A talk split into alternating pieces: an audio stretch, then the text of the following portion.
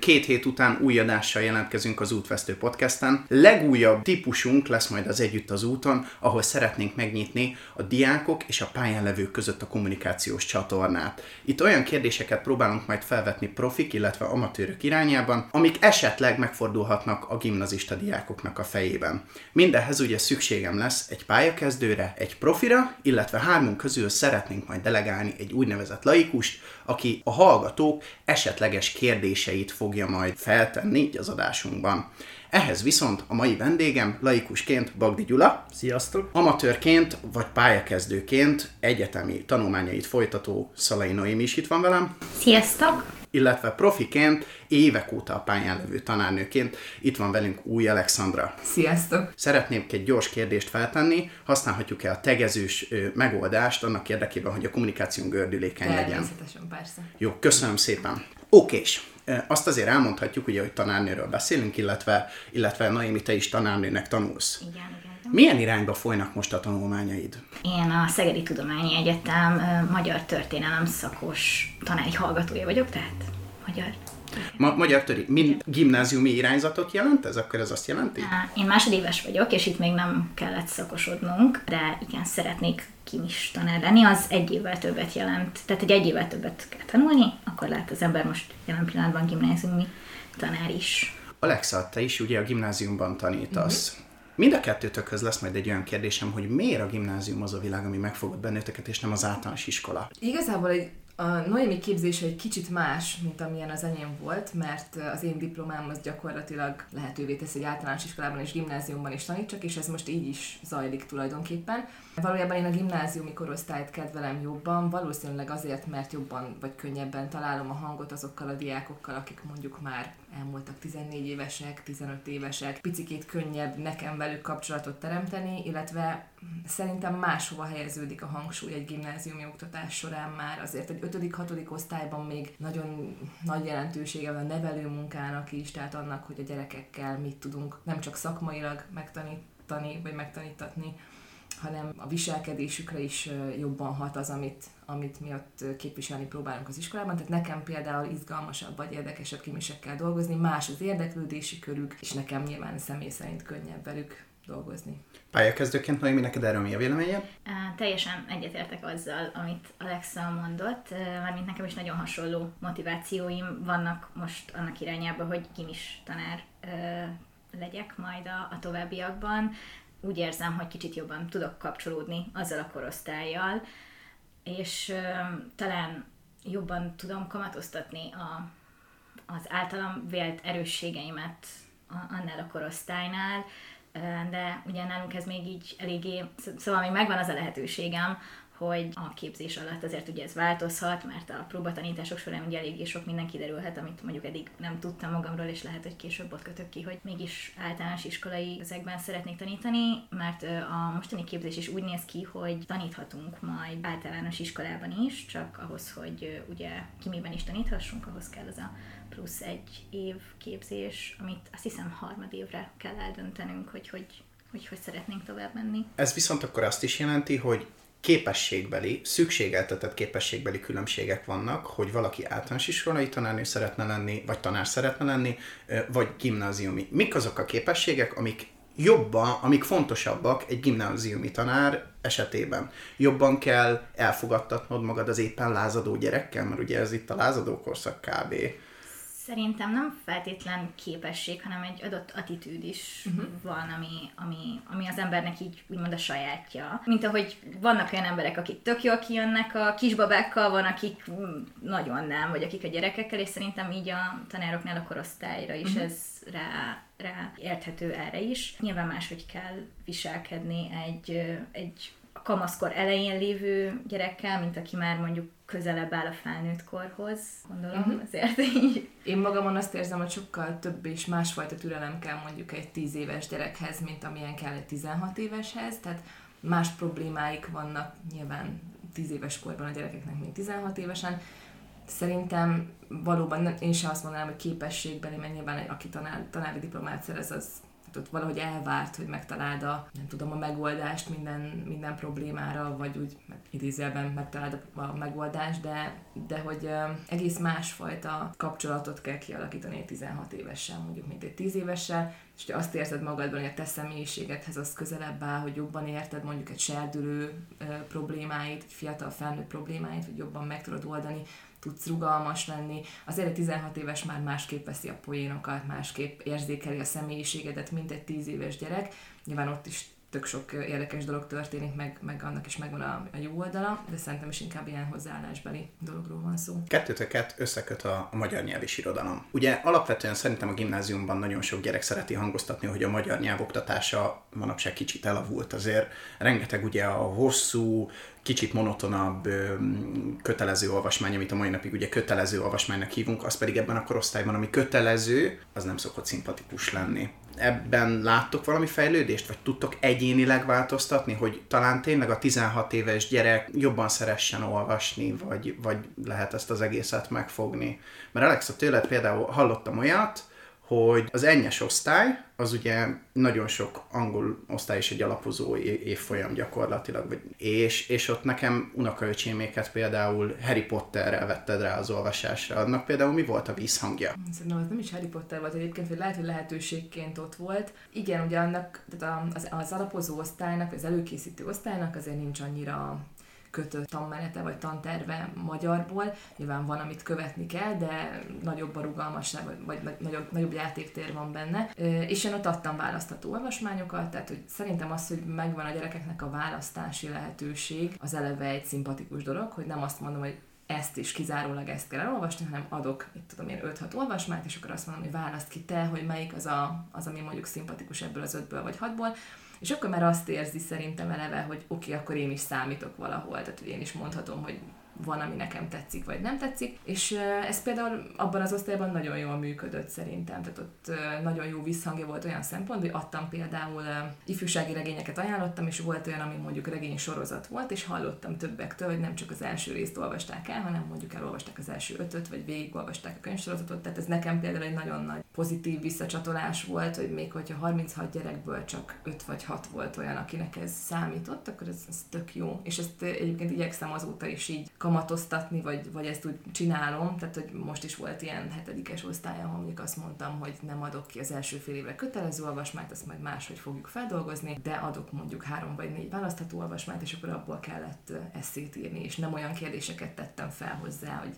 nem tudom, mi történt a 25. oldalon XY szereplővel, hanem hogy te mit éreztél akkor, amikor olvastad ezt és ezt, és azt hm. gondolom, hogy ezzel be lehet őket vonni egészen jól küldetésetek irodalomtanárként az, hogy vala az irodalom vagy az olvasás felé tereljétek a gyerekeket? Akár így lendő tanárként is erről már meg lehet a véleményed.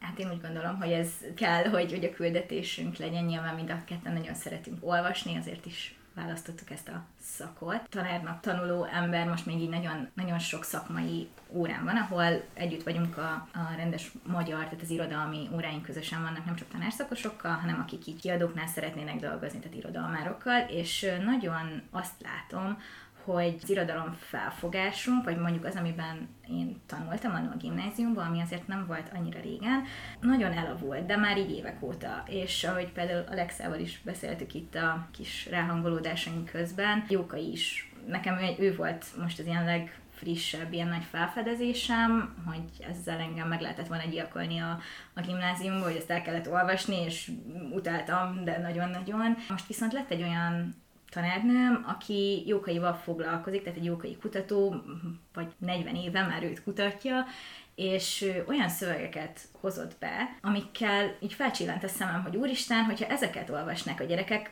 jókai novellák voltak eleve szerintem az, hogyha egy rövidebb szöveget adunk ki a, a gyerekeknek, az sokkal eredményesebb, mint hogyha tessék, itt van egy 300 oldalas regény, kezdj vele, amit szeretnél, főleg, hogyha klasszikusokról beszélünk. Egy novellával is meg lehet mutatni, én úgy gondolom, annak a, annak a korstílusnak a, a jegyeit, amit meg szeretnénk mutatni adott esetben. Viszont hogyha nekik megvan adva az a lehetőség, hogy ők fedezzék fel, nem pedig a már előre megadott pontokat megtalálják a szövegben, az egy, az egy fontos pont. Úgyhogy igen, én úgy gondolom, hogy fontos célunk, hogy, hogy szeressenek a gyerekek olvasni, mert hát hogyha az olvasás, én úgy gondolom, hogy mindennek az alapja, most ez kicsit ilyen túl hangzatos, de ahhoz, hogy jó közgazdászok legyenek, vagy orvosok, vagy bármi, tehát az élet bármelyik területét mondhatjuk, ahhoz tudni kell értően olvasni, és itt most nem csak a szép irodalomra gondolok, hanem az élet minden területén értened kell, hogy mit olvasol, és igen, ehhez meg kellene tanulni az iskolában olvasni, értően mhm, olvasni. Uh-huh, uh-huh. Akkor én hat lépjek be a beszélgetésbe egy kezdő kérdéssel, hogy ugye te is mondtad, hogy úgy érzed, hogy elavult az, ami volt úgymond a gimnáziumi éveid alatt. Én is hasonlóképp éltem meg azt, hogy kötelező olvasmány, bevallom férfiasan, hogy talán egy vagy két kötelező olvasmány az, amit tényleg végigolvastam, de azt is csak azért, mert leültettek egy fotelbe a könyvvel, és azt mondták, hogy addig nem állhatok föl, amíg a végére nem érek, azt hiszem a két lotti volt az még alsóban. Tehát, Ez nem mostanában van. Igen. És, azóta, és az az igazság, hogy én azóta sok könyvet olvastam teljesen végig. Igen, igen, itt most mutogatnak egy nagyon szép könyvespolcra, ami tele van nagyon ígéretes könyvekkel egyébként, hogy én is azt látom, hogy az kéne a feladat legyen, vagy az, az volna a jó hozzáállás, hogy a, az olvasást, mint, mint tevékenységet megkedveltetni a, diákkal, a gyerekekkel, és utána azt mondani, hogy figyelj, nézz bele jókaiba. Vagy, vagy, vagy 16-17 évesen azt mondani, hogy olvasd el Hrabának az egyik kocsma novelláját, mert olyan történeteket találhatsz benne, ami sokkal közelebb állhat hozzá. Megalapozott, amit mondasz. Most volt egy kurzusom a klasszikus magyar irodalomról, ahol ugye szembe jött Jókai is, és itt tanultunk Arany Jánosról is, aki már, tehát hogy már ő is leírta korábban, hogy ugye Debrecenben volt oktató, és írt egy ilyen, hát tulajdonképpen egy hogyan legyen az ember jó tanár uh-huh. egy ilyen kis eszé-szerű dolgot, és már ott leírta, hogy az nem célra vezető, hogyha a klasszikus, tehát hogy nyilván nekik más volt a klasszikus irodalom, mint nekünk most, de hogyha a klasszikusokon szeretnénk megtanítani, olvasni a, a diákokat, mert nem fognak úgy tudni hozzá kötődni, mert ahhoz, hogy a klasszikusokat az ember értse, ahhoz már meg kell tanulni értően olvasni, és szerintem ez egy nagyon nagy hibája a mostani hát, irodalmi ilyen, hát ennek a tanterv felépítésnek, hogy szinte kizárólag Pánkban, meg Jókai, tehát hogy most ők jutottak hirtelen eszembe, de hogy nagyon nehéz szövegeken próbáljuk meg a gyerek gyerekeket megtanítani olvasni, úgy, hogy ezek nagyon messze állnak, ben, nagyon messze állnak tőlük korban is, és így például egy Harry mm. Potter, vagy valami olyan szöveg, ami, amik már így korban is esetleg közelebb állnak, ezek nem kell utána nézniük, hogy mit jelent az az adott kifejezés, vagy valami olyan tevékenység, amit tőlük már tényleg totál messze van, az könnyebb teszi azt, hogy... Én azon gondolkoztam most egyébként, hogy nekem ott a, ott a gimnáziumi évek elején volt ugye talán az Antigoné kötelező olvasmány. Hát korban nem ugyanaz, tehát az nem egy kortárs mű. De, de, de valahogy ez nekem annyira, annyira meg tudott fogni.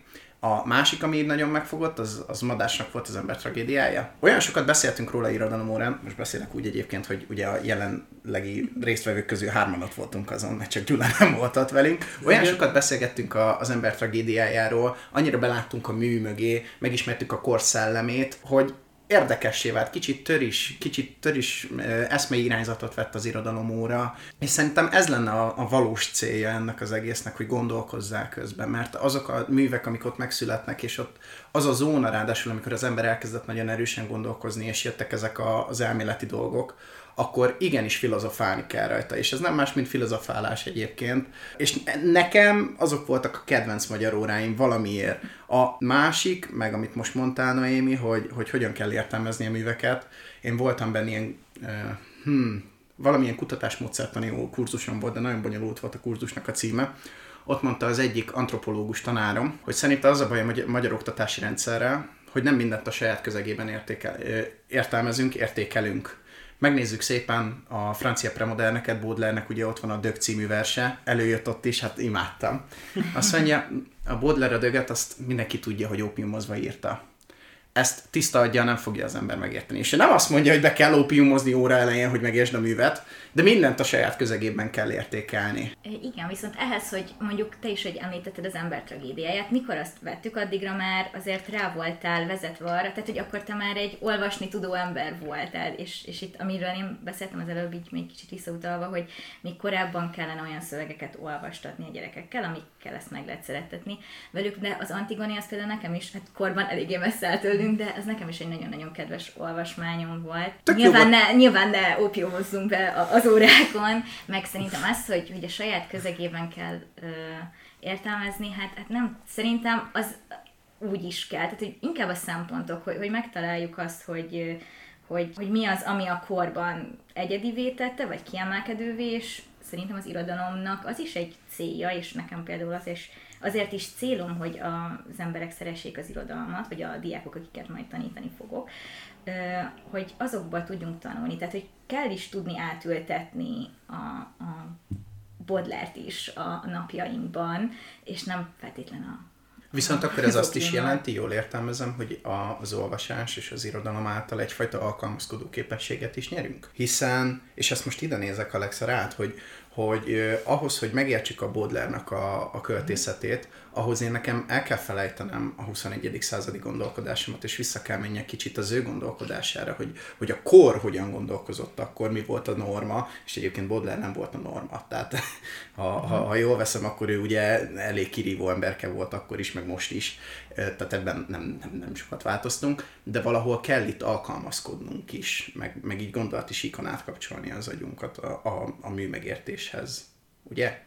Hát egy kicsit mindenképpen, de ugye azt szoktuk mondani, hogy szövegeket próbálunk értelmezni, tehát nem Baudelaire életén keresztül próbáljuk megérteni a szöveget, hanem a szöveget önmagában vizsgálva próbálunk alapvetően valamit megérteni belőle, illetve hát ez nagyon jól hangzik, de alapvetően azért én azt tapasztalom, hogy a, a diákoknak az fontos, hogy tudjanak valamit arról, hogy ki volt az, aki szerezte ezt a szöveget, hogyan élt, nyilván azért is, mert ezt ebbe szoknak bele, vagy ebbe szocializálódnak bele gyakorlatilag a, a tanulási folyamataik során. De igen, tehát ez nyilván azt is jelenti, hogy nyitottnak kell lenni arra, hogy megpróbáljunk megérteni régebbi szövegeket, és hogy nyilván könnyű abból kiindulni, hogy ti ketten, tehát ti mind a ketten szeretitek az irodalmat, vagy mind a ketten érdeklődőek voltatok, úgy sokkal egyszerűbb vissza, visszalépni mondjuk a, akár a 18. századba, akár a 19. századba, mert eleve van valamiféle affinitásotok e felé. Itt az a nehéz, hogyha valakinek egyáltalán nincs meg a nyitottsága, vagy, vagy nehezen, nehezen boldogul szövegekkel, mert ugye őket is ugyanúgy meg kell fogni valamivel, és ez nem biztos, hogy pont az egytőg lesz, ami egyébként egy nagyon érdekes szöveg a, a az irodalom tanulás folyamatában. Szerintem az úgy általában tetszeni szokott a diákoknak, de hogy nyilván nem biztos, hogy az ember tragédiája az pont olyan, amit, amiről mindenki így nyilatkozik. Hogyan kell motiválni? Akkor, tehát hogyan kell ezt az affinitást belerakni a gyerekekbe? Vannak erre praktikák? Mik a, mik a megfigyelések, hogy kicsit elterelni a humor irányába, mert Baudelaire például, maradjunk a példánál, a dögöt azt el lehet humorizálni. És, és, az a, és az a, szerintem el lehet, mert szerelmes versként értelmezzük azt, ami egy dögről írod, ha, eléggé vicces. És ilyen értelemben ott a, ha azt nézzük, akkor a 20. század elején ott van a groteszk azzal is, csak a, a, az is a humor. Az, tehát például a humor tud motivációs eszköz lenni, a, ami úgy előrefele viszi az érdeklődést a gyerekekbe? Hát én úgy gondolom, hogy a humor az mindenféleképpen uh-huh. motiváló, és nem is csak az irodalom oktatásban, hanem a humor az egy olyan eszköze, én úgy gondolom a tanároknak, amivel konfliktusokat, ilyen fegyelmezési kérdéseket uh-huh. is nagyon-nagyon jól le lehet reagálni. Én még visszakanyarodnék a kötelező olvasmányok, és azon túl ahhoz kapcsolódóan a kötelező, kötelezőkhöz, mint memoriterek. Uh-huh. Fölteszem egyértelműen a kérdést, van-e értelme a, a memoritereknek, mint maguknak? Tehát tudom is én, a, a halotti beszéd jut, mit, jut itt most eszembe, látjátok feleim szintükkel, idáig megvan, isapor és hamu vagymuk, ugyebár értem, hogy szükségeltetik azt, hogy bizonyos szövegeket ismerjünk. Tehát tudom is én, magyar emberként a himnuszt, legalább az első verszakot ugyebár illik tudni. Ez teljesen egyértelmű, ebben mindannyian megegyezhetünk. De például ö, egyéb más ö, memoriterek, tehát tudom is én egy... A Velszi bárdok. Velszi Na, nagyon hosszú, nagyon nehéz. Va, vagy például a most ö, unokaöcsém az, akivel 11-2 évesen megtanultatják a Petőfi János Vitézt. Szóról szóra az egészet. Ó, vajon én vagyok-e az, aki megtanultatom vele, mert én is feladtam az első fejezetet. Szép. Nem, Hát, nem ö, energiés egyébként. megnyugtató. Szerintem erről nagyon hosszas vitákat lehetne folytatni, és Akkor legy, bocsánat, leegyszerűsítem a kérdést. Van-e értelme, és ha van, akkor mi? Mert diákként a legtöbben szerintem úgy éljük meg, hogy a memoriter az egy ilyen eh, egy Jó, ilyen én, én személy szerint azt, arra tudok válaszolni, amit nekem jelent, vagy amit én Mhm. gondolok róla, szerintem van értelme, mert a 21. századi gyerekek egyre inkább ahhoz vannak szokva szerintem, hogy semmit nem kell észben tartani. Tehát, hogy minden elérhető nagyon gyorsan. Ha én nem tudom, majd tudja az internet, ha az internet nem tudja, majd tudja valaki más helyettem, és megvárom, amíg valaki kitalálja. Tehát, hogy igazából nincs szükségük arra, hogy arra trenírozzák magukat, hogy információkat jegyezzenek meg, és szerintem a, a memóriát nagyon jól fejleszti az, hogy mondjuk ők megtanulnak verseket. Egyébként ebben én is, tehát nem, nem tudom, hogy a tanárnak mennyire van, hát azt mondanám, hogy nincs olyan nagyon sok mozgástere, mert nyilvánvalóan le van írva a nemzeti alaptantárban, meg a kerettantárban, hogy mik a kötelező memoriterek, de mondjuk én is azt gondolom, hogy a halotti beszédet eredeti formájában megtanultatni, én fölöslegesnek tartanám, felismerés szintjén fontosnak találom, azt gondolom, hogy az nem feltétlenül egy idézőjelben hasznos tudás, bár erre nyilván lehet azt mondani, hogy János Vitéz sem egy hasznos tudás, mert abban az értelemben nem az. Mindig ilyeneket szoktak kérdezni a gyerekek, hogy ezt ki fogja tőlem kérdezni. Tehát majd megyek az utcán, és akkor mondják, hogy szavaljam el a János Vitézt, és nyilván nem arról van szó, hogy ez, ez így működik, de működteti az agyát egyrészt, másrészt eh, le kell ülnie és meg kell tanulnia valamit, ami valószínűleg nem egy két perces folyamat lesz, hanem neki ezzel küzdeni kell, hogy én most órákat szánok arra, hogy ezt megtanulom. És ezt a fajta stratégiát meg szerintem egy kicsit erősíteni kell bennük, mert én, azt, én legalábbis azt látom kicsiken is, nagyokon is, hogy nagyon nehéz időt szánniuk valamire. Tehát ha valami nem megy azonnal, akkor az ott van felejtve, én ezt nem értem, nekem ez nem megy. És szerintem egy memoritár tanulás az pont ilyen, hogy ezt le kell ülni és meg kell tanulni, nincs könnyebb út. Tehát nem lehet azt mondani, hogy ezt majd kipuskázom, nem lehet azt mondani, hogy majd úgy nagyjából elmondom, amit megtanultam, hanem azt pontosan kell szóról szóra. Tehát szerintem ez egy hasznos Ebből szokott konfliktusod lenni például? Tehát ilyenkor, amikor azt mondod, hogy meg kell tanulni egy nagyon hosszú verset, akkor az egyébként könnyen lehet lázadókorba levő gyerek, uh-huh. az biztos, hogy dacos. Uh-huh. És neki fog menni, hogy de minek, mert fölösleges, meg mert, meg mert minden. Később, mint tudjuk, egyébként nagyon jó érzés az, hogy a versekre emlékszünk, felismerjük a verset, el tudjuk mondani az első, második, harmadik, vagy az egész verset. Ez, ez egy nagyon jó érzés, de például hogyan kell kezelni ezeket a konfliktusokat? Hát nyilván szokott ebből szájhúzás szokott leginkább lenni, én nagyon nem szoktam ezzel, nem tudom, foglalkozni, nyilván lehetne veszekedni, meg vitatkozni, én el szoktam mondani, tudom, megértem, sajnálom, más is túlélte már, nem tudom, szoktam azt is mondani, hogy ez egy nagyon jó élmény tud lenni, amikor belefekteted az energiát, és a végén van eredménye, tehát hogy megtanulja szépen és felmondja, tök jó dolog tud lenni, hogy igen, én ezt ezért dolgoztam, meg lett az eredménye, Öm, alapvetően egyébként hozzászoknak szerintem a gyerekek, tehát nincs belőle nagy, nagy tragédia. Hát amikor azt mondom, hogy meg kell tanulni az egész első fejezetet, akkor igen, megy az úristen, mind a 12 verszakot. Igen, és akkor ilyenkor én mindig tovább gondolom, hogy gyerekek, gimibe szeretnétek menni, utána egyetemre szeretnétek menni. Ez a 12 verszak, ez semmi ahhoz képest, amire készülsz egyébként. Szokott ebből ilyen lelkismeret furdalásod lenni, ha valaki úgy nagyon erősen beszól? Ez meg szokott érinteni? Hogy valaki úgy pont eltalál abba a pillanatodba, amikor mert ember vagy, sérülékeny, stb., hogy valaki úgy szól be, hogy az most nagyon fájt, hogy nem tudom, előfordulhat, hogy a... Persze. Mm, előfordulhat, igen. Most már talán egyre kevésbé, de most már egyre, egyre, nem tudom, azt mondhatom, ez a hatodik tanévem, tehát most már így egyre magabiztosabbnak érzem magam, meg érzem, hogy amik, amikben mondjuk bizonytalan voltam még az első egy-két évben, az most már hogyan változik bennem, vagy Ez azt is jelenti, hogy rugalmatlanabb vagy?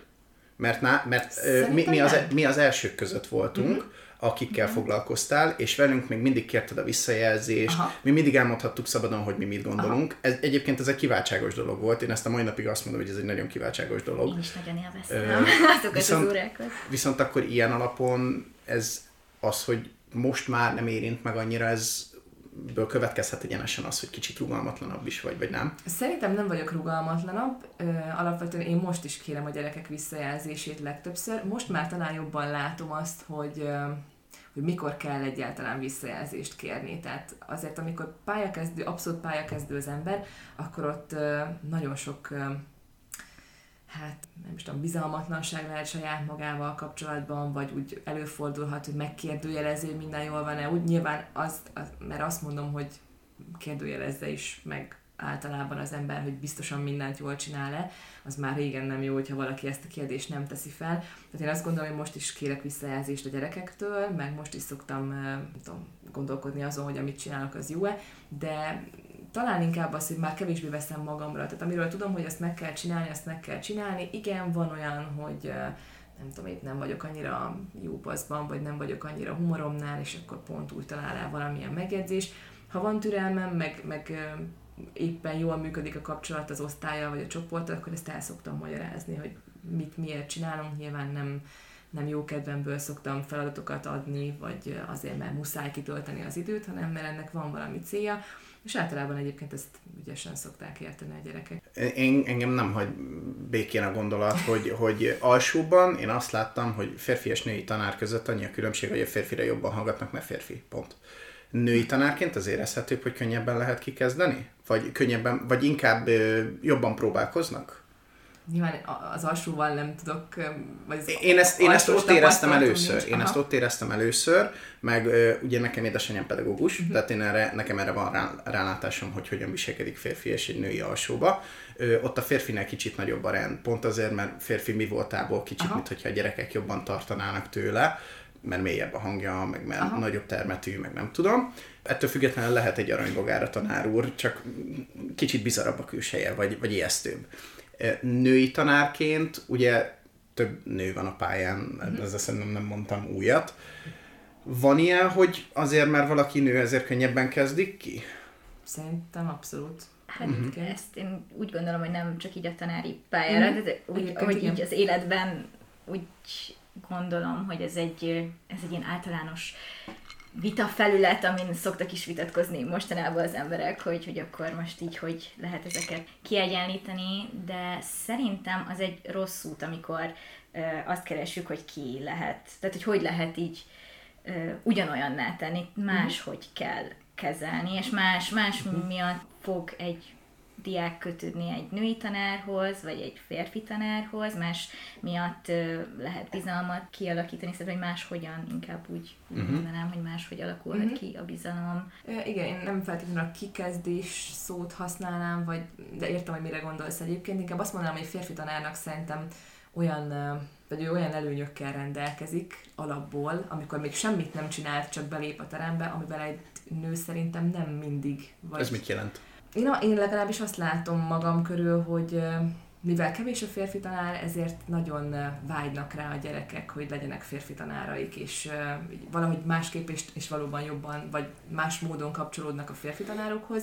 Tehát, hogy ott már alapból megvan az, hogy Úristen, férfi ezt, tanár. Igen, és ezt nem szakmailag mondom, mert szerintem ebbe abszolút bele lehet kötni, ez csak az én személyes véleményem, hogy az már eleve egy jó pont, hogy ő férfi, nem kell még semmit sem csinálnia, és már, már megvan az alapszimpátia legtöbb esetben. Meg vannak a férfi tárgyak, tehát egy, mit tudom én, most így nekem a prekoncepcióm az az, hogy egy, egy reál tárgyat, egy fizikát, uh-huh. milyen fúj, rideg, nem kell gondolkodni, nem kell, tele van képletekkel, meg nem tudom, nyilván kell gondolkozni, ez butaság. Uh-huh. De az valahogy a férfi tanártól könnyebben beveszik, mint hogy bejön a nő, vagy nem tudom, nekem ez lenne a prekoncepcióm, hogy, hogy egy gondolkodós, ilyen érzéki a költőtől bevesszük az infót, azt egy női tanártól könnyebben, de a tesit azt tudja, hogy férfi tanár, hát az férfi tartsa Szerint, nem? Szerintem itt a kulcs az, az ott kezdődik, hogy, tehát, hogy onnan kell elindulni, hogy ahhoz, hogy a tárgyat jól át tud adni, legalábbis nekem még van egy ilyen gondolatom, bár én még nem oktatok, de az nem baj, van egy ez ilyen, lenne a Van egy ilyen, van egy ilyen előfeltételezésem, hogy,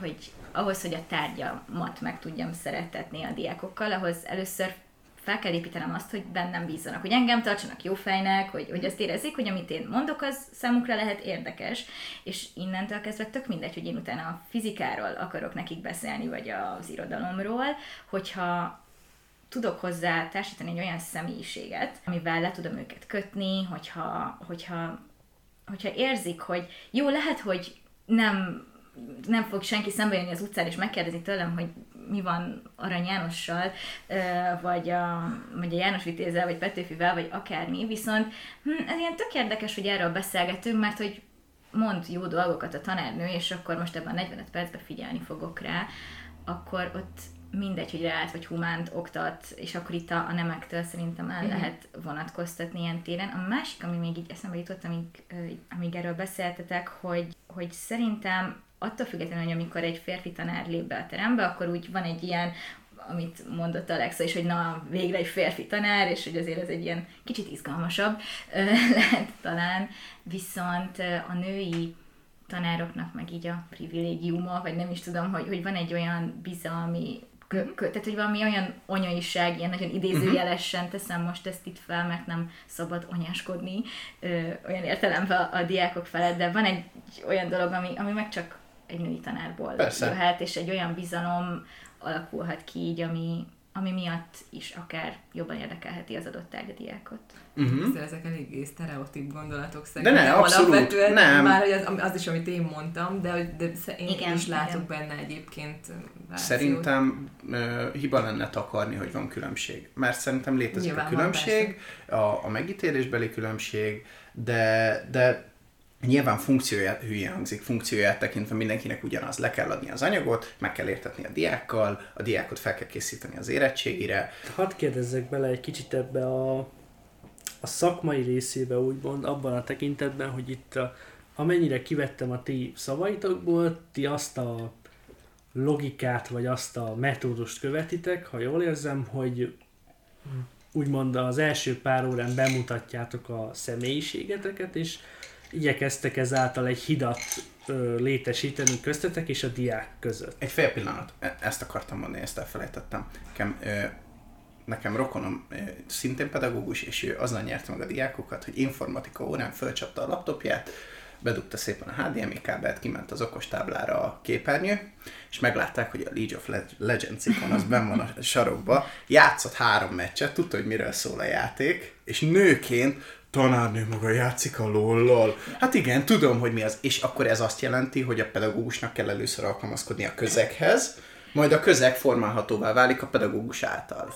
Szerintem itt pont, tehát hogy tök jó fele mentünk el így, hogy én nem is a, a női-férfi különbségekre mennék itt rá feltétlen, hanem az idősebb és a, a fiatalabb generációra, hogy egy férfi és egy női tanár is, amikor még fiatalabb, könnyebben tud úgy kapcsolódni szerintem a diákokhoz, tehát hogy egy 60 éves pedagógus valószínűleg nem fog lolozni.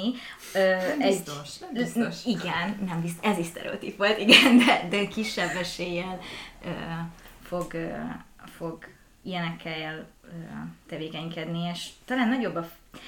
Szerintem mindenféleképpen a, a pedagógusnak kell alkalmazkodnia a, a diákokhoz, de nem, talán nem egyesével, tehát ezt nem úgy kell értelmezni, hogy egyesével, hanem meg kell azt, szerintem azt meg kell érteni, hogy, hogy a gyerekek változnak, mert hogy a, a gen, tehát hogy generációs különbségek vannak, és én hiába kötöm az ebet a karóhoz, hogy már pedig, amikor én jártam iskolába, ezt így tanultuk, és te is így fogod megtanulni, mert én úgy gondolom, hogy ez jó, mert nekem ez annó nagyon tetszett.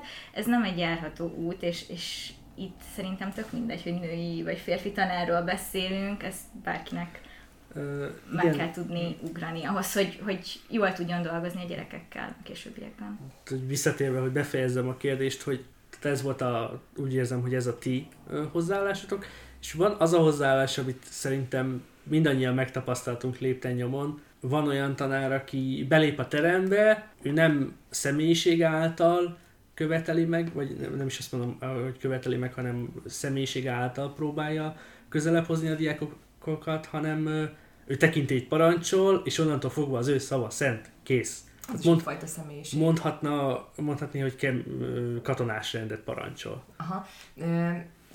most próbálok, próbálom nem elfelejteni, amiket itt összeraktam közben, amit Noémi mondott meg, amit Gyula is kérdezett. Szerintem azt, hogy tehát ilyen szerintem nincs, hogy bemész az órára, és akkor az első három óra bemutatod a személyiségedet. Nem tudod bemutatni a személyiséget, tudsz Ez belőle.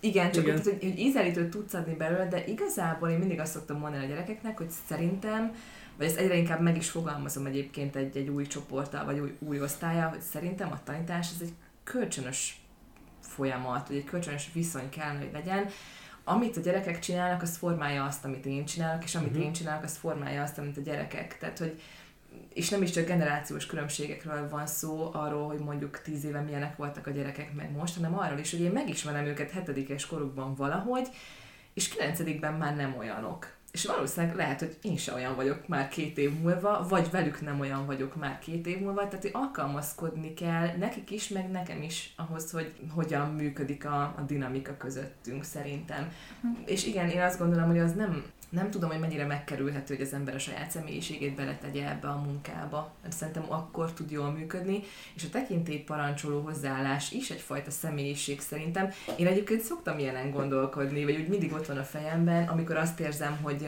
mondjuk túl laza a viszony egy csoporttal, vagy nem érzem, hogy eléggé um, szabálykövetőek vagyunk, vagy eléggé megkövetelem azt, hogy úgy csináljanak mindent, ahogy kell, és úgy mindig végig gondolom, hogy de jó lenne, ha kicsit félnének tőlem, vagy de jó lenne, ha egy kicsit, nem tudom, másképp működne ez, és hogy mit kéne nekem csinálni ahhoz, hogy ez más legyen.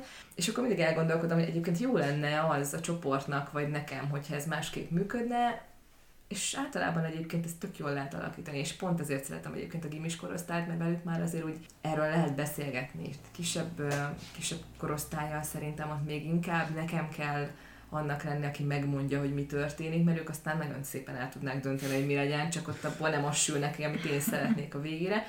Tehát ez mindenképp szerintem személyiség kérdése is, de hogyha valaki ilyen nagyon tekintélyt parancsoló, az is egy személyiség uh-huh. tulajdonképpen, hogy úgy tudja azt megteremteni, hogy ő katonás rendet parancsol, és akkor azzal is beleviszi igazából a saját személyiségét. Akkor abban tulajdonképpen egyet tudunk érteni, hogy uh, elfelejtettem.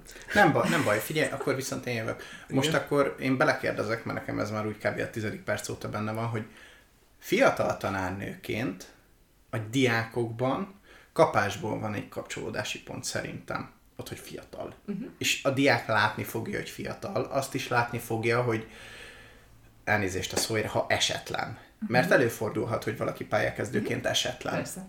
De szerintem sokkal nagyobb a tolerancia küszöb. Nem fogja úgy bántani, mint a kiforrott ilyen megkövetelő tanárnőt, mert nem fogja bántani a diák, mert ő is látja, hogy nem tud, va, nyilván van olyan közeg, amelyik biztos lehet, hogy bántja, én nem azt mondom. De fiatal ként könnyebben bevesz a rendszer, a diákok rendszere, mint sem idősebbként? Vagy mi, a, mi lehet ennek a, a tendenciája? Most ez, ez egy nehéz kérdés, mert nem vagytok idősek, tehát hogy most ez... De, de lehet, hogy ahogy, hogy ahogy megy előre fel az idő, akkor, akkor egyre inkább kikerülsz abból a kalapból, ahol, ahol már nagyon könnyen hozzád alkalmazkodik a diák. Hát szerintem az... Vagy butaság az, amit mondtam, ez is benne van, hogy, hogy fiatalként nem vesz be könnyebben a diák. Szerintem egyébként kicsit, tehát hogy könnyebben in, lehet, könnyebben lehet elindulni, vagy nem is tudom.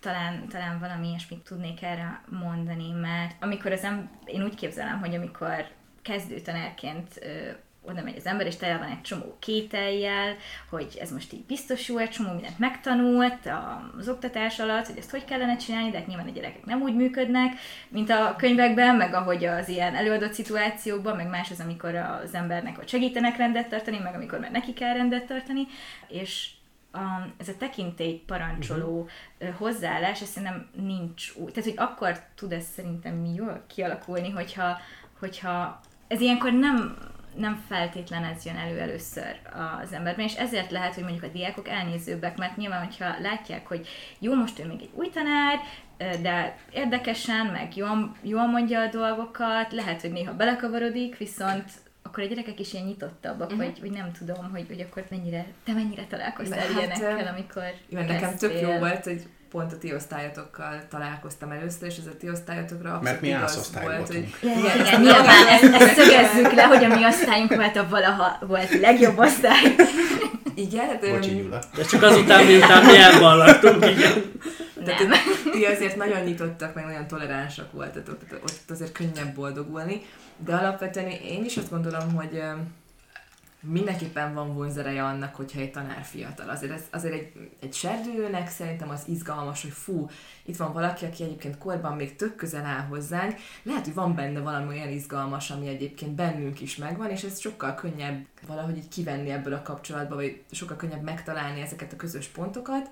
Ez az egyik része. Egyébként szerintem egy, egy idősebb tanárnak is van vonzereje, ott meg szerintem éppen az, amit, vagy legalábbis amit én érzékeltem a saját tanáraimmal kapcsolatban, hogy arra nagyon fel lehet nézni, hogy ő már 30 éve csinálja ezt, és, és baromi profi abban, amit, amit tanít. Tehát, hogy ő aztán elolvasott mindent, jó esetben, ő aztán tényleg ismeri a szakirodalmat, követi azt, amit kell, nagyon benne van abban, amit tanít, az egy, ne, nekem az is egy nagyon izgalmas dolog tud lenni, hogy valószínűleg sokkal jártosabb abban, amit tanít, mint az, aki pályakezdő. Nyilván, aki pályakezdőnek frissebb információi vannak, másképp van benne abban, amit csinál, mind a kettő izgalmas tud lenni, de a fiatalság az mindenképp szerintem is egy, egy vonzerő. Én amondó vagyok, hogy most kicsit evezzünk bajosabb vizekre. Vannak-e a pedagógusi pályának árnyoldalai? Á, de hogy mi? Akkor intézem először hozzád ezt a kérdést, hogy neked milyen fél, félelmeid vannak, vagy mik azok a, a negatív pontok, amikkel már most egyetembe találkozol, vagy amit már most látsz, amik esetlegesen elfele veszik a, az energiát majd. Hát szerintem azt mindenféleképpen nagy, nagyon naív lenne, és hamis állítani, hogy ez a pálya a legkecsegtetőbb pályaképpel rendelkezik ma Magyarországon. Ez itt, ez itt most a csing-csinget jelenti, hogy, hogy Manejkóban nincsen nagyon honorálva. Ebben is, igen, ez, ez nyilvánvalóan egy nagyon fontos tényező. Így Alexával beszélgettünk, még mielőtt elindult a felvétel, és ő kérdezte, hogy hát akkor én hogy, hogy keveredtem végül ide, mert amikor mi utoljára beszéltünk, akkor én még nagyon más vizekre terveztem evezni így a továbbtanulás szempontjából, és, és mondtam, hogy hát igen, az, az úgy elmaradt, és a tanári pálya az mindig ott volt, például amikor én pályaválasztás előtt álltam, és emlékszek rá, hogy vártuk, hogy hugom végezzen a vízilabda edzésén, anyukámmal ültünk kint az autóba, és akkor volt ez a felvételi leadási időszak, hogy akkor csak írjak már még be dolgokat. Anyukám nagyon szerette volna már nagyon régóta, hogy a tanári pályára menjek tovább, és én is éreztem, hogy ehhez így talán így lenne érzékem, meg hogy így jó lenne, meg így tudnám élvezni ezt a dolgot, de én akkor ott sírva fakadtam az autóba, hogy értsem meg, hogy én nem leszek tanár, mert én, én ezt így nem fogom csinálni. Aztán elmentem más tanulni, és rájöttem, hogy tök mindegy, hogy most a jelen helyzet milyen, legalábbis akkor úgy éreztem, hogy tök mindegy. Nyilván azért ez más, amikor az ember már benne van, de akkor volt egy, tehát ez fontos szerintem, hogy amikor az ember elkezd valamit tanulni az egyetemen, akkor az nagyon érdekelje, és engem meg ez érdekel nagyon, tehát akármennyi árnyoldala is van, azért csak itt kötöttem ki, úgyhogy én már úgy, úgy indultam el ezen az úton eleve, hogy nagyon nem szeretném, és most a, az egyik legjobb dolognak tartom, amit valaha így önállóan sikerült meghozni döntést, hogy én az életemmel kapcsolatban, hogy én ezt fogom és akarom csinálni, hogy én végül erre a pályára jöttem. Alexa, akkor hozzád, hogy, hogy tehát akár honnan nézem, nem a pedagógusokból lesznek most a befektetők. És tisztelet a kivételnek, de nincsen nagyon fizetve, ez, ez, ez nem egy olyan fedett dolog, de, de akkor, akkor, akkor hülyén hangzik, hogy, hogy itt maradtál mégis, hogy, hogy mi az, ami mégis bent tart.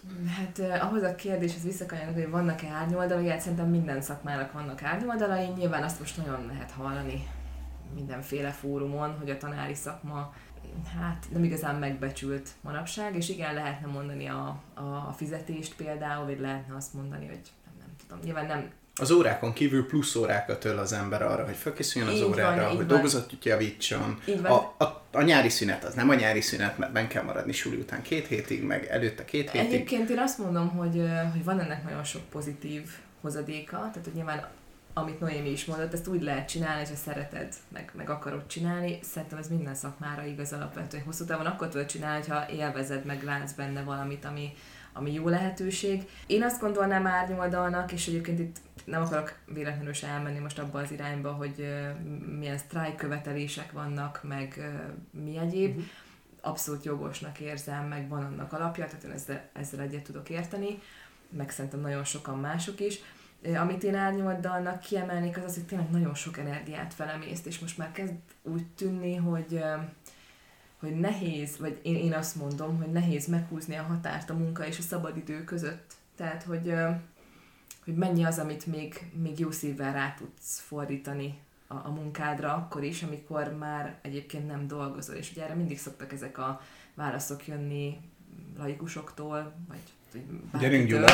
Bárkitől, hogy de hát tudtad, amikor ezt választottad, hogy ez így lesz, és nyilván, ez, ebben nyilvánvalóan van igazság, tehát hogy tisztában voltam vele, meg gondolom, hogy Noémi is tisztában van vele, hogy nem a lyukas óráiban fogja az összes dolgozatot kiavítani, meg nem akkor fogja az osztályügyeit intézni abban a kétszer 45 percben egy héten, tehát hogy kell rá szabadidőt is, de én például azt érzem, hogy sokszor több energiát kivesz belőlem, mint amennyit egyébként, nem tudom, bele tudok fektetni. Tehát hogy ne, nekem ez a, az árnyoldal, hogy szeretnék mindent jól csinálni, meg szeretnék precíz lenni, az én abszolút ilyen, hát erre még emlékezhettek ti is, tehát például az, hogy mennyi idő alatt tudok dolgozatokat kijavítani, ez nyilván, hogy ha tanítasz 120 gyereket, vagy 130-at, vagy akármennyit, azért nagyon-nagyon pontos tervezési munkát igényelne, hogy én mindig úgy írassak dolgozatot, meg úgy kérjek számon, hogy mikor ők befejezték és már kiosztottam a kijavított dolgákat, akkor írassam a következőt, a következő csoportra, hogy legyen időm ezt eh, megtervezni ez azért eléggé össze szokott csúszni, és amikor éppen örülök magamnak, hogy hú, de jó, annyi mindent csináltam egész héten, és még ki tudtam javítani ezt a 38 dolgozatot,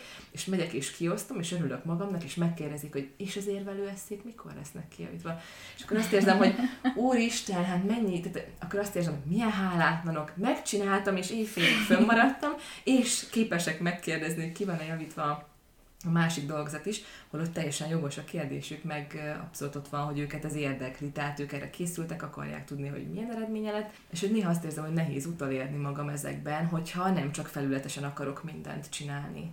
Itt hadd kérdezzek bele abba, hogy uh, itt említetted azt, hogy a munka és a szabadidő, ha esetleg adódik szabadidő szétválasztása, mennyire befolyásolt téged, titeket az, hogy milyen szabadidős tevékenységet választotok meg tanárként.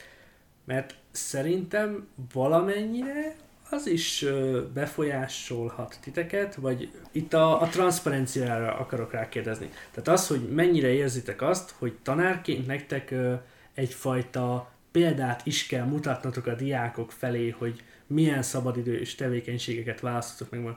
Nyilván tehát fiatalként, meg fiatal pályakezdőként azért a pulizás, ilyesmi, az mindenkinek uh-huh. benne lehet az életében. Volt-e esetleg ilyen ö, élményetek, amikor oda voltatok valahol ö, pulizni, mondjuk ez Alexa neked aktuális, hogy ö, tudom is én péntek esti kubai szalsza est, és éppen hogy. Talál, találkoztál az egyik diákoddal. Hogy ezt, ezt hogy tudod kezelni, vagy hogy... Fel kell oldani ezt a gátat, hogy, Igen. hogy ő a diákod, vagy egyébként én is emberből vagyok, és szórakozok? Hát... Ez egy nagyon jó kérdés egyébként. Ez engem is nagyon érdekel. Bennem ez, bennem ez abszolút ott van egyébként ilyen feszültségként, főleg ebben a városban, ahol egyébként nagyon könnyű összefutni diákokkal, és Szeged olyan közel van, hogy azok, akik mondjuk 12-esek, végzősök, azok abszolút átjárnak már Szegedet, tehát még ott sem szabadulok meg tőletek. De, Szép. de, de ezt csak viccnek szálltam. Nyilván nekem is fura az, hogy összefuthatok bárhol diákokkal. Most már egyre inkább igyekszem magamban tudatosítani azt, hogy nem, nem csinálok én ezzel semmi rosszat, hogy mondjuk elmegyek uh-huh. egy mhm. kubai szalsza estre. Fiatal vagyok, miért nem mehetnék el? Nyilvánvalóan azt gondolom, hogy csinálhatok ilyet, tehát az más kérdés, hogy mondjuk aztán ezt az iskolában hogy kezeljük, hogyha a diák oda jön és azt mondja, hogy hát ő találkozott velem, vagy látott engem, nincs ebben szerintem abszolút semmi rossz, tehát amennyiben nyilván a, a példát mutatá, vagy példamutatás az ö, ott van ebben, tehát gondolok olyat, hogy azért vállalható állapotban találkozzunk már a tanárainkkal alapvetően, a, akkor is, hogyha a szabadidős tevékenységüket folytatják. Szerintem ez nem így van. És erre nekem van egy nagyon jó példám. Aha. Hajnali 5.45-kor mentem haza színről, és szembefutottam a fizika tanárommal. Látszott, hogy akkor tehát már kifele jött a, a, az alkoholos gondolatokból, én meg még nem tudom, mert emlékszek rá, szóval ilyen alapon nem voltam benne se, de, de azért volt ott, hogy Ah, bulizzon. persze. hát most nekem mit izé, törjek pálcát a fe- feje fölött úgy, hogy én pont ugyanazt csináltam. Szerintem ez uh-huh. nagyon fontos, hogy azt meg, tehát, hogy nem, nem kell túl misztifikálni Igen, igen. ilyen téren a tanári létet, tehát a tanárok is emberek, meglepő, és, és, és így, hát igen, ők is szórakoznak, és itt szerintem ugye a kommunikáció a, a legfőbb, uh-huh. tehát hogy utána a gyerekekkel ezt, hogy attól függetlenül, amikor bemegy órát tartani, akkor azt a tiszteletet, vagy azt tehát hogy nem, hogy ne azt lássák, hogy mondjuk előző este együtt ittatok a, a pirosba, szerintem azért ez fontos itt mondjuk Meg a kell lennie valahol a, a, Igen, Vagy a tanári igen, tehát hogy van egy határ, amit tartani kell, de, de az meg... De, meg de tök menő, hogyha a buliból úgy jössz haza, hogy hénje az a J-Lo szám milyen jó volt. Igen. Tehát, hogy erről lehet beszélni, és megvan a kapocs. meg Kész. mondjuk az egyetemi közegben már teljesen máshogy van, tehát ugye az egyetemi tanárainkkal a, a BTK-n azért így előfordul, hogy találkozol Ah, soha. a, a bulikba, vagy hogy az ilyen iszogatós helyeken, és szerintem az, az ilyenkor, tehát itt a kor lehet talán a, nem a gyerekek kora, vagy nekem most ez jutott eszembe, de lehet, hogy Igen, meg az, hogy a, a tanár hogyan könyveli ezt el, mert szerintem ez mindenkinek ott van a fejében. Tehát, hogyha összefutottál a fizika tanárod, de biztos, hogy megfordult a fejében, hogy kár, hogy találkoztam ezzel a diákkal, de igazából... Mondok jobbat, egész hazafele buszúton így nézt, így szemeztünk, tehát hogy tudok, tud- tudok rontani a helyzeten még. biztos ő is ilyen kellemesen élte ezt meg, mint te. De ne, bennem pont az az, hogy bennem feloldotta ezt a gátat, Aha. hogy ezen gondolkoztam, hogy neki miért kéne szarul ér, látszólag. Én azt láttam, hogy szarul érezte magát, de ez baromság. Tehát miért kéne? Ő is ugyanazt csinált, amit én, jól éreztük magunkat, és semmi nem történt. Pont ez az egészben a, a, a kulcs szerintem, ami, ami Egyébként ennek valójában fontos. lennie szerintem hogy- is. Tehát... hogy sőt, mondok jobbat, beszélhettünk volna róla, mert szerintem az meg még közelebb tudja hozni a kapcsot, hogy hogyha ez nincsen a föld alá temetve, hanem nyíltan vállalva van. Hogy, hogy figyú, szok bulizni, és meg a fesztivál az fesztiválot, mindenki szeret mindenkit. Inkább szerintem itt csak annyi a, az a furcsasága ennek, vagy nekem az a furcsasága, hogy azért a, a tanár-diák viszony többségében az iskolában azért mégiscsak egy ilyen egy, egy hivatalosnak mondható viszony, és mondjuk, hogy én mennyit szeretnék láttatni a magánéletemből az iskolában, az mondjuk egy érdekes kérdés Igen. nekem, és hogyha mondjuk összefutunk valahol, akkor persze lehet, hogy eszembe jut, hogy akkor most már ők gondolnak valamit arról, hogy én kikkel voltam itt, mit csináltam itt, nem tudom, lehet, hogy rá fognak kérdezni, és hogy így nem tudom, akkor ez, ezt nyilván nekem kell saját magammal lejátszani. Most én mit tudok erre mondani, amit akarok erre mondani. Uh-huh. Itt hadd kérdezzek bele még valamivel. Ugye itt a személyes kontaktusokról beszéltünk most alapvetően. Mi a helyzet a social médiával? Tehát van sok tanár, személyes ismerőseim is volt tanáraim között is, akik például social médián keresztül adták le a, a, az anyagot, hogy ezt kell otthon megtanulni, Aha. vagy csak szimplán ismerősök vagyunk egy adott platformon. Ott mennyire van ez a mit akarok láttatni magamból érzés? Nekem- vagy vagy nekem te, te például ö, a jelenlegi diákjaiddal vagy-e ilyen ismerősi kapcsolatban platformokon? Igen, vagyok. Még nem volt kiforrott véleményem erről, amikor ez így elkezdődött. Tehát akkor bejelölt egy diák, és én meg így meggondolatlanul visszaigazoltam, és akkor utána azt gondoltam, hogy ha egyet visszaigazoltam, akkor uh-huh. igazából a többit is vissza kellene, vagy ez volt az én fejemben, és, és ez azóta is így van, tehát hogy ha valakivel tehát valakit tanítok, vagy tanítottam, vagy úgy érzi, hogy bejelöl, akkor nyilvánvalóan vissza szoktam igazolni. Én magam diákokat soha nem szoktam bejelölni, mert úgy érzem, hogy azt tudom, valamiféle nyomást gyakorolnék rá, úgy érezni rákényszerítem arra, hogy mondjuk láthassam azt, amit ő megoszt, az ugyanolyan privát szféra, amit ő nem Szerintem kicsit olyan érzés lehet, mint mikor friss cég alapítóként bejelöl a NAV. Csak hogy személyes példát hozzak. Érdekes hasonlat egyébként, igen. Én, én meg szoktam gondolni, igen, hogy mit osztok meg. Tehát nekem abszolút ott van a fejemben. Egyébként talán nekem személy szerint olyan szempontból könnyű, hogy én nem vagyok az a nagy posztolgató, tehát nem érzem azt, hogy én eh, nem tudom, politikai kérdésekben állást foglalok rendszeresen mondjuk a Facebookon, vagy az Instagramon, vagy bárhol. Tehát alapvetően én a saját, saját dolgaimat nyilván közszemlére teszem valamennyire, de alapvetően is azt érzem, hogy van egy határ, hogy mennyit akarok a világnak általánosságban megmutatni, és nyilván, hogyha mondjuk valamit posztolok, akkor ott van a fejemben, hogy fú, hát ezt most a gyerekek is látják, és akkor meggondolom kétszer, hogy mondjuk én ezt tudom-e vállalni, vagy sem, akarom-e, vagy sem. Mhm. Ez végül is szerintem egészen jól kezelhető többségében? Szerintem az egy ö, olyan, tehát hogy én ezen gondolkoztam már, hogy majd, hogyha oda jutok, akkor hogy kellene ezt ö, csinálni, és én arra jutottam, hallottam egy ilyen módszert, és ez tetszett, hogy külön van fiók, például Facebook fiókja az adott tanárnak, amit Aha. csak arra használ, hogy ott vannak olyan csoportok, ahol feladja a házi feladatot, ott kommunikál a diákokkal, mert ezt szerintem azért fontos elismerni, vagy beismerni, hogy ott azért könnyebben elérjük a diákokat, mint mondjuk e-mailt van, írogatni, és hogy neki külön van egy profilja, ami Aha. csak, ami az ő tanár profilja, és van a személyes, ami viszont következetesen nem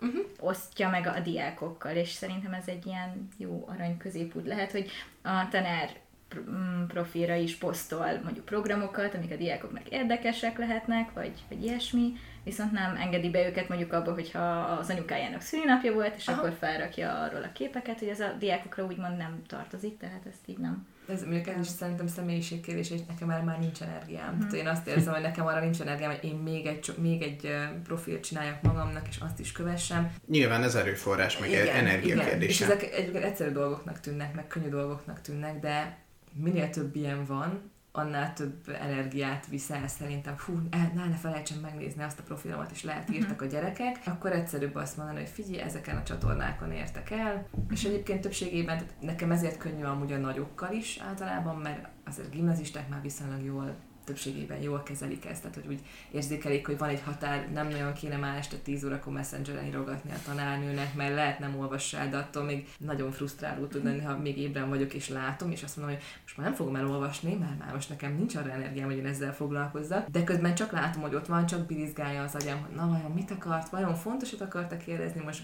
baja, hogy nem olvasom el, holott este tízkor már igazából nem ezzel Igazából délután 5 után nem muszáj válaszolni. Tehát, hogy, hogyha ezt nézzük, és, és szigorúan csak ezt a 8-tól 4-ig, vagy 9-től 5-iges rendszert akarjuk látni, akkor délután 5-től neked saját életed van. Az más kérdés, hogy ott éppen dolgozatot javítasz. Így van, Ilyen én plusz erre dologba? értettem egyébként azt, hogy nehéz elválasztani a munkaidőt a, a szabadidőtől, mert igazából belefolyik a munka a szabadidőbe is, főleg, hogyha az ember osztályfőnök, ha tudom, hogy mondjuk van olyan osztálybeli probléma, amivel keresni fog egy szülő, akkor nyilván nem én nem szoktam, nem tudom, hogy ezt jól csinálom-e, vagy nem, de én nyilván nem tudom ezt úgy kezelni, hogy jó, 5 óra van, én ezt most nem veszem fel. Tehát, hogy ha van rá kapacitásom, van időm, akkor felveszem, beszélek, írok, nem tudom, tehát hogy nyilván intézem akkor is, és, és ez a nehézsége ennek, hogy nehéz elszakadni szerintem az iskolától, hogyha az ember próbálja lelkiismeretesen csinálni. Ezek szerint osztályfőnök vagy? Igen. Ó, és akkor hat éve a pályán, amikor még mi voltunk, akkor még, amikor megkérdeztük, hogy mikor lesz osztálya tanárnőnek, vagy lesz osztályod, Á.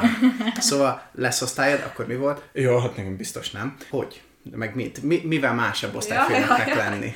Azért ez egy kicsit másabb kapcsolatám, amikor nem tudom, attól függően ugye a hatosztályos gimnázium 6-7 évig ugye a plusz egy a nyelvi osztály, ott vannak alattad a gyerekek, ott azért 6 év alatt komoly kapcsolatok tudnak kialakulni.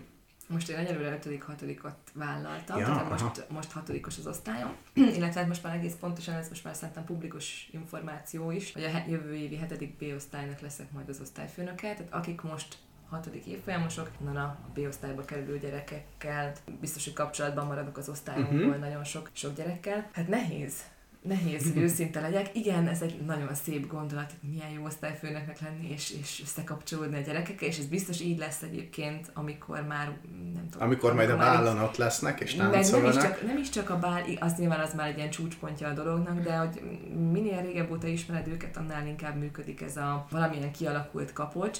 Én most még itt 5 hatodikban úgy érzem, hogy nagyon szerettem volna azt, hogy ez egy nagyon jól működő dolog legyen, és valahogy mindig azt éreztem, hogy mindig én vagyok az, aki szekálja őket, mindig én mondom, ez se szabad, az se szabad, semmit se szabad, ezt nem így kell, és hogy így kicsit azt éreztem, hogy könnyebb szaktanárként jó fejnek lenni heti három órában, vagy heti négy órában. Ó, bemegyek, elbeszélgetek, meglátjuk, milyen posztban vannak, leadom az anyagot, beszélünk róla, nem tudom, és ez tök jó. De amikor osztályszintű problémákat kell megoldani, konfliktusokat kell kezelni, az azért annak azért, hogy megvan a, nem tudom, a nehézsége, vagy, vagy azért, hogy más szintet a dolognak, de nyilván tök jó, igen, jó érzés az, hogy így van, nem tudom, 29 gyerek, aki aki az én osztályomból tartozik, engem keresnek a problémáikkal, nézni, hogy hogyan változnak, egymáshoz hogy kapcsolódnak. Tehát egyébként tök érdekes dolog. Csak igen, megvan az az árnyoldala, hogy nem csak a jó tanárnéni vagyok, aki bemegy heti háromszor, hanem a hát, gonosz banya is én vagyok, aki... Kicsit ez nekem tényleg olyan nálunk, ugye mindig ez volt, hogy nekünk Édikoné lesz a második anyukánk. Gyakorlatilag igen tehát szereted, mert ő törődik veled, figyel rá, de az összes többi tanár felett neki van talán a legnagyobb súlya, hozzá bármikor futhatsz, intézi a dolgodat, de, de igen, neki kell nevelni, most ez nagyon hülyén hangzik, de akkor is neki van a nevelés súlya rajtad, meg stb. És akkor talán ide, ide köthetném vissza a saját, az előző kérdésemet, hogy ez is bent tart ebben a szakmában? A gyerekeknek a szeretete. Mi az, ami, ami az oly sok negatív, meg az olyan szinten rendezetlen dolgok mellett mégis itt tart, hogy, hogy ez. Hadd szóljak közben, erre én is rá akartam kérdezni, mert gyakorlatilag, amit ha jól nézem, te kérdezel, hogy mi, mi az az alap és sziklaszilárd motiváció, ami az embert arra készteti, hogy végül tanárnak. Én tudom, ez egy nagyon messziről induló, vagy távolról álló kérdés, de hogy mi volt nektek az a motiváció, ami azt mondta, hogy igen, én tanár akarok lenni. Tehát én, én akarok az lenni, aki... És ez akár mind a kettőtök felé igen, komoly igen, kérdés, mert Dékeny azt mondta, hogy az azért szeretne programtervező informatikus lenni, ez ugye már a második adásunkban kiderül. Aki igen. nem hallgatta még, az nyugodtan meghallgathatja, mert a semmiből alkot valamit. Ő alkot. Viszont gyakorlatilag a pedagógusi pálya nem alkot, nem feltétlen alkot, hanem csiszolja azt az elmét, amelyik potenciálisan alkothat nagyon szépen megfogalmaztad, és, és szerintem ez lehet a legnagyobb motiváció, hogy, hogy azok az embereket, akik majd a jövőben nagy dolgokat vihethet, vihetnek véghez, vagy az országunk előre menetelében, vagy fejlődésében részt tudnak venni, ami egyébként szerintem nem feltétlen csak arra értendő, aki mondjuk politikai pályára megy, vagy ilyesmi, hanem egy bármilyen más szakmát fel, tehát hogy az, amit ő egy jó ember legyen végső soron, mm. bármilyen szakmát is választ, ahhoz fontos az, hogy ő neki legyen legalább egy jó tanára, és, és ezt így szoktuk is beszélgetni egymás közötti tanári hallgatók, hogy mi miért jöttünk vajon erre a pályára, és ez amúgy nagyon megoszló, hogy ki soron milyen motivációk miatt jött ide, de ez egy másik kérdés, viszont akikkel én általában beszélni szoktam, mindenki elmondja, hogy hát azért, mert valami olyat adhatok, amit más nem fog tudni azoknak a gyerekeknek adni az életük során. És hogyha már az embernek van legalább egy olyan tanára, akivel úgy tudod kapcsolódni, szerintem abban nagyon sok minden tud kamatoztatni az életébe, és itt, itt megint a, a szak, tehát hogy a, mm, a tárgytól most, hogy irodalmat vagy fizikát tanít az ember, ez, ez független. Kicsit szerintem ez, ne, nekem legalábbis ez volt a nagyon nagy motivációm, hogy, hogy emberileg fogom tudni uh-huh. őket segíteni. Igen, ezt szerintem erről nagyon hosszasan lehetne beszélgetni egyébként. Hogyha nagyon leszeretném rövidíteni, akkor én azt mondanám, hogy az egyik része az a szakmaiság. Tehát nyilvánvalóan a, a magyar tanítás, meg egyébként az olasz tanítás, ami most így eléggé háttérbe szorult, és egyébként is alapvetően én magyar tanárnak érzem magam. Tehát a, ennek a szakmai része az, ami nekem fontos vagy érdekes, hogy nyilván látok én ebben valamilyen értéket, vagy valami fontosat, én ezt szeretem tanítani, én erről szeretek beszélni. Mm. Szeretném, hogyha azok, akikkel kapcsolatban vagyok, azok szintén látnának valamit ebben a, ebben a tantárgyban, vagy, vagy látnak a lehetőségeket mondjuk a magyar tanulásban. Tehát ez az egyik része, ami nekem érdekes, tehát hogy jobb esetben, vagy, vagy nagyon sok esetben tudok úgy beszélni, most már egyre inkább talán különböző témákról, hogy azt érzem, hogy, hogy az, hogy nekem fontos, az talán átjön a gyerekeknek is. Legalábbis remélem, hogy, hogy többször van így, mint, na mindig legtöbbször talán, talán így van. Tehát ez az egyik része, a másik része meg az, hogy kapcsolatokat lehet kialakítani. Tehát az, hogy, hogy megismerek itt egy csomó gyereket, és igazából nagyon érdekes. Tehát ez nem egy, nem egy szalagmunka abban az értelemben, hogy ez mindig ugyanúgy történik. Itt igazából nem lehet ténylegesen, most ezt idézőjelben mondom, kiszámítani azt, hogy mi fog történni. Gondolok én valamit arról, hogyha majd beszélgetünk egy szövegről, akkor milyen beszélgetés fogod kialakulni, és egyáltalán nem biztos, hogy jól gondolom. Tehát egyáltalán nem biztos, hogy arra vezet az út, amit én elképzeltem, és ez egy tök érdekes dolog tud lenni, hogy, hogy a, a gyerekekből mit váltanak ki mondjuk szövegek, vagy, vagy nekik milyen gondolataik vannak, és nem csak a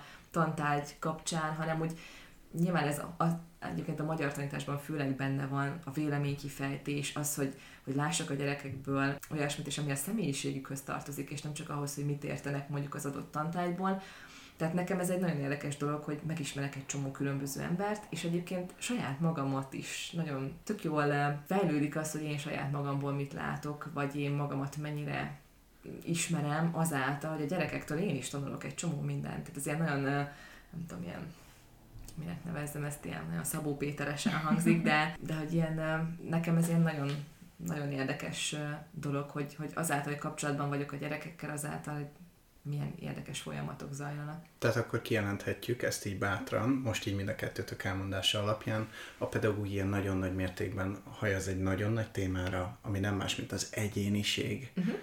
Ugye? Igen. Tehát Igen. ugye van egy egyénisége a pedagógusnak, vannak egyéniségei a gyerekeknek, mindegyiknek egy sajátja, és ebből hogyan tudnak közösen valami nagyon nagyot alkotni. Azt hiszem, így egy óra tíz percen lezárnám ezt a mai adást. Köszönöm szépen mindenkinek a figyelmet. Tartsatok velünk két hét múlva is, remélem kitalálunk együtt ebből az útvesztőből.